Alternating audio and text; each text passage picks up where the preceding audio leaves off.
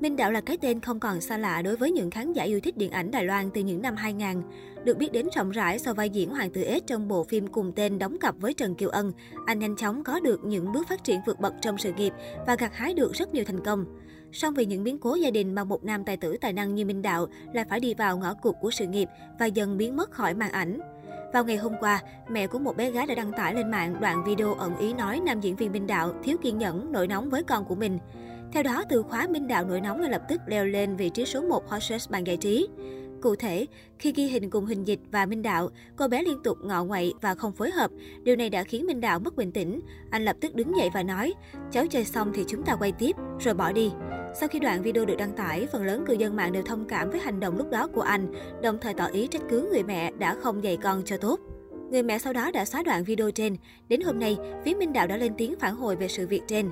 Trợ lý của anh cho biết, thái độ phối hợp cùng ghi hình ngày hôm qua của bạn nhỏ không được tốt. Trường quay lúc đó lại không có ai ra giúp đỡ giảng giải cho em. Nhưng dù là vậy, Minh Đạo cũng không nên nổi nóng như vậy với trẻ em. Tôi cũng mới trở thành bố không lâu, vẫn đang học cách làm sao để giao tiếp với trẻ nhỏ. Quý vị nếu có phương pháp dạy bảo nào hay, xin chỉ dạy cho tôi, cảm ơn mọi người.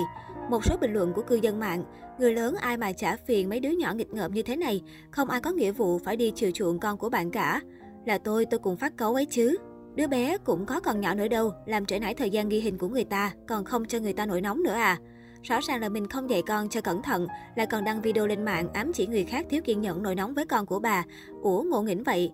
Lỗi sai của người mẹ là có, nhưng Minh Đạo cũng xử lý chưa được tinh tế. Sau vụ việc, người mẹ đã lên tiếng giải thích và xin lỗi Minh Đạo.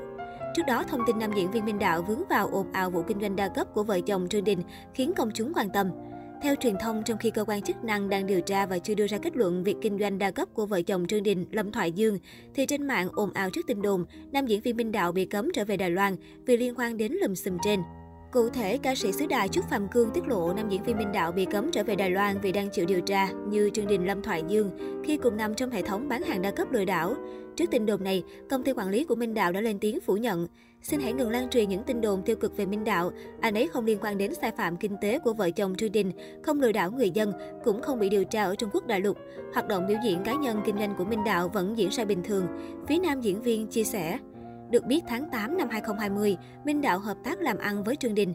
Nam diễn viên có cổ phần trong công ty TST của nữ diễn viên cùng Đào Hồng. Hai tháng sau, anh thành lập thương hiệu mỹ phẩm Osina, livestream bán hàng độc lập.